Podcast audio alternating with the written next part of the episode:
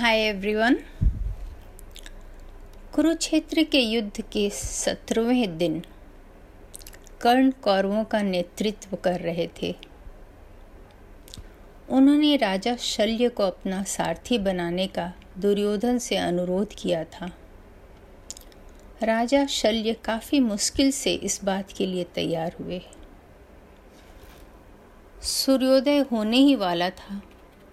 दुर्योधन ने कर्ण से कहा, या तो युधिष्ठिर को पकड़ लेना या अर्जुन को मार देना। जीत हमारी होगी। कर्ण ने दुर्योधन की हाँ में हाँ मिलाते हुए अपना शंखनाद किया और आगे बढ़े। युद्ध प्रारंभ हो गया। अर्जुन अभी भी बचे हुए चौंतीस हज़ार समसकाओं से लड़ने लगे। सात्यकी कृतवर्मन के साथ युद्ध में उलझे भीम दुर्योधन और युधिष्ठिर कृपाचार्य के साथ। कर्ण ने राजा शल्य को रथ अर्जुन की ओर ले जाने कहा। साथ में यह भी कहा कि आज अर्जुन की मृत्यु होगी। राजा शल्य हंसकर बोले, तुम अर्जुन को बहुत कमज़ोर समझते हो। कर्ण ने उनकी बातों का जवाब नहीं दिया।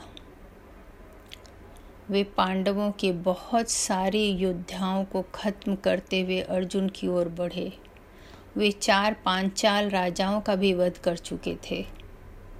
तब दृष्टिद्युमन के नेतृत्व में भीम, नकुल, सहदेव और शिखंडी कर्ण को मारने आगे बढ़े। तो कर्ण के बेटे उनके साथ हो लिए। इधर युधिष्ठिर भी पांडवों के साथ मिल गए। कर्ण ने अर्जुन की ओर एक सांप के आकार का खतरनाक तीर छोड़ा।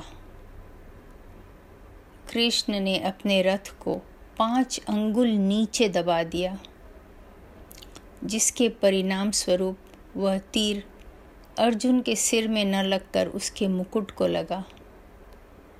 अर्जुन शर्म और क्रोध से लाल हो गया। और उसने भी एक खतरनाक तीर गांडव पर चढ़ाया। कहते हैं कि शल्य ने कर्ण से कहा था कि तीर हृदय पर छोड़ो, पर कर्ण को अपने ही निशाने पर पूर्ण भरोसा था, इसलिए उसने सिर पर ही निशाना किया। पर क्या पता अगर उसने हृदय पर भी निशाना किया होता तो कृष्ण और भी कुछ कर सकते थे उसे विफल करने को। कर्ण के मृत्यु का समय आ गया था, जैसा कि उसे पहले से ही आभास था। उसके रथ का बाया पहिया रक्त के दलदल में फंस गया।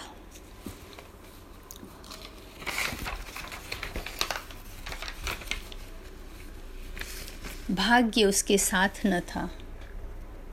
कर्ण ने ऋषि परशुराम से युद्ध कला सीखी थी। द्रोणाचार्य तो सूत पुत्र को सिखाने से इनकार कर चुके थे। परशुराम क्षत्रियों से चिढ़ते थे। वे सिर्फ़ ब्राह्मणों को शिक्षा देते थे। कर्ण ने क्षत्रिय होने से इनकार किया और अपने आप को ब्राह्मण बताकर युद्ध कला सीखने लगा। कर्ण जैसा शिष्य पाकर गुरु बहुत खुश थे। उसे ब्रह्मास्त्र आदि सभी देवी अस्त्रों की भी शिक्षा मिली जब कर्ण वापस जाने वाले थे, उस दिन गुरु ने कहा, मुझे आश्रम से हरिण का छाल ला दो, ताकि मैं उसे तकिया बनाकर सो सकूँ। तो कर्ण ने कहा, आप मेरी गोद पर सिर रख कर सो जाएँ। गुरु परशुराम को सोए कुछ ही देर हुआ था कि कर्ण को एक कीड़े ने ज़ोर से काटा। उसे असहनीय वेदना हुई, पर वह हिला नहीं कि गुरुवर उठ जाएँगे। पर गरम रक्त जब गुरु के शरीर में स्पर्श हुआ तो गुरु की आँखें खुल गईं। उन्होंने कर्ण से पूछा, यहाँ रक्त कैसे आया? तब कर्ण ने बताया मुझे किसी कीड़े ने काट लिया, पर मैं हिला नहीं कि आपकी नींद न टूट जाए। परशुराम क्रोधित हो गए। बोले, एक ब्राह्मण युवक में इतनी सहन शक्ति नहीं हो सकती है। तुम सच बताओ, तुम कौन हो? तब कर्ण ने कहा, वह सूत पुत्र है। पर उसे युद्ध कला सीखने की बहुत इच्छा थी। इसलिए उसने झूठ का सहारा लिया था, उसे माफ़ कर दें। परशुराम उन ऋषियों में से नहीं थे जो किसी को क्षमा कर दें। उन्होंने उसे तुरंत अभिशाप दिया कि जब तुम संकट में होगे, तुम देवी या ब्रह्मास्त्र का उपयोग करना भूल जाओगे। कर्ण ने बहुत अनुनय विनय किया, पर वे टस से मस न हुए। भारी हृदय से कर्ण जंगल में घूमने लगा। अचानक उसे शेर की आवाज़ सी लगी। उसने उधर तीर छोड़ा। पास जाकर देखा तो एक गाय मरी पड़ी है। कर्ण के दुख का ठिकाना न था। उसने ब्राह्मण को खोजा जिसकी गाय थी और उसे बताया उससे गलती हो गई। पर ब्राह्मण भी बहुत क्रोधित स्वभाव का था। उसने भी कर्ण को श्राप दिया। कि विपत्ति के वक्त तुम्हारे रथ का पहिया दलदल में फंस जाएगा, और जैसे मेरी गाय की मृत्यु हुई, जब वह कोई खतरा नहीं महसूस कर रही थी, वैसे ही तुम इसी तरह मारे जाओगे जब तुम उसके लिए तैयार न हो। कर्ण को आभास हो गया कि उसकी मृत्यु समीप है।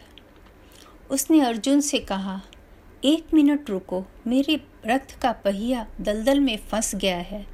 तुम वीर योद्धा हो, तुम्हें वीरों का धर्म पता है, मेरी स्थिति का फ़ायदा न उठाओ।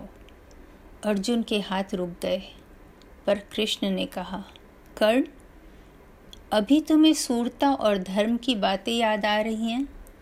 जब तुम विपरीत स्थिति में हो, उस समय तुम्हारी शूरता और धर्म की बातें कहाँ गई थी, जब द्रौपदी को घसीट कर राज्यसभा में लाया गया था?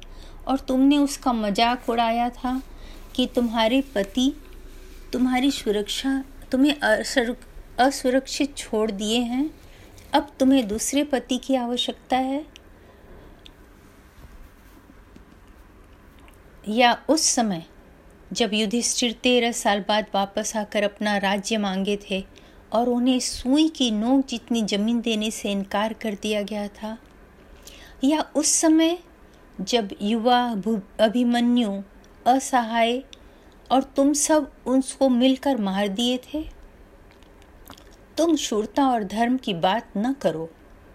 कर्ण बहुत लज्जित हुआ और वापस रथ में चढ़कर अर्जुन पर एक तीर छोड़ा। अर्जुन बिल्कुल हतप्रभ रह गया। तब कर्ण ने वापस अपने रथ के पहिया को निकालने का असफल प्रयत्न किया।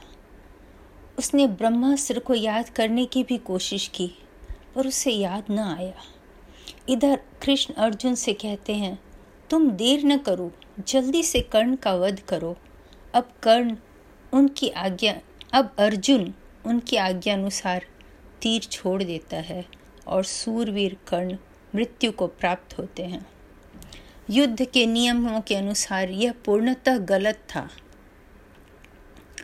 इससे यह सीख मिलती है कि यह सिर्फ़ अहंकार या वहम है। अगर यह उम्मीद की जाए कि हिंसा, क्रूरता और छल के साथ किया हुआ युद्ध असत्य को खत्म कर सकता है। सत्य के लिए की हुई लड़ाई जिसमें हिंसा और क्रूरता का सहारा लिया गया, वह गलत है। और उसका शुद्ध परिणाम यह निकलता है कि अधर्म और बढ़ जाता है। दुर्योधन के दुख का अंत न था। उसका प्रिय मित्र कर्ण देवलोक जा चुका था। उसके इतने सारे भाई भी देवलोक जा चुके थे कि उसके जीने की इच्छा ही खत्म हो गई थी। यहाँ सत्रहवें दिन का युद्ध समाप्त होता है। कर्ण महाभारत की कहानी का एक ऐसा पात्र है जो बहुत सूरवीर और दानवीर था, पर उसके साथ हमेशा ही अन्याय हुआ। आज की कहानियाँ ख़त्म करते हैं। Bye bye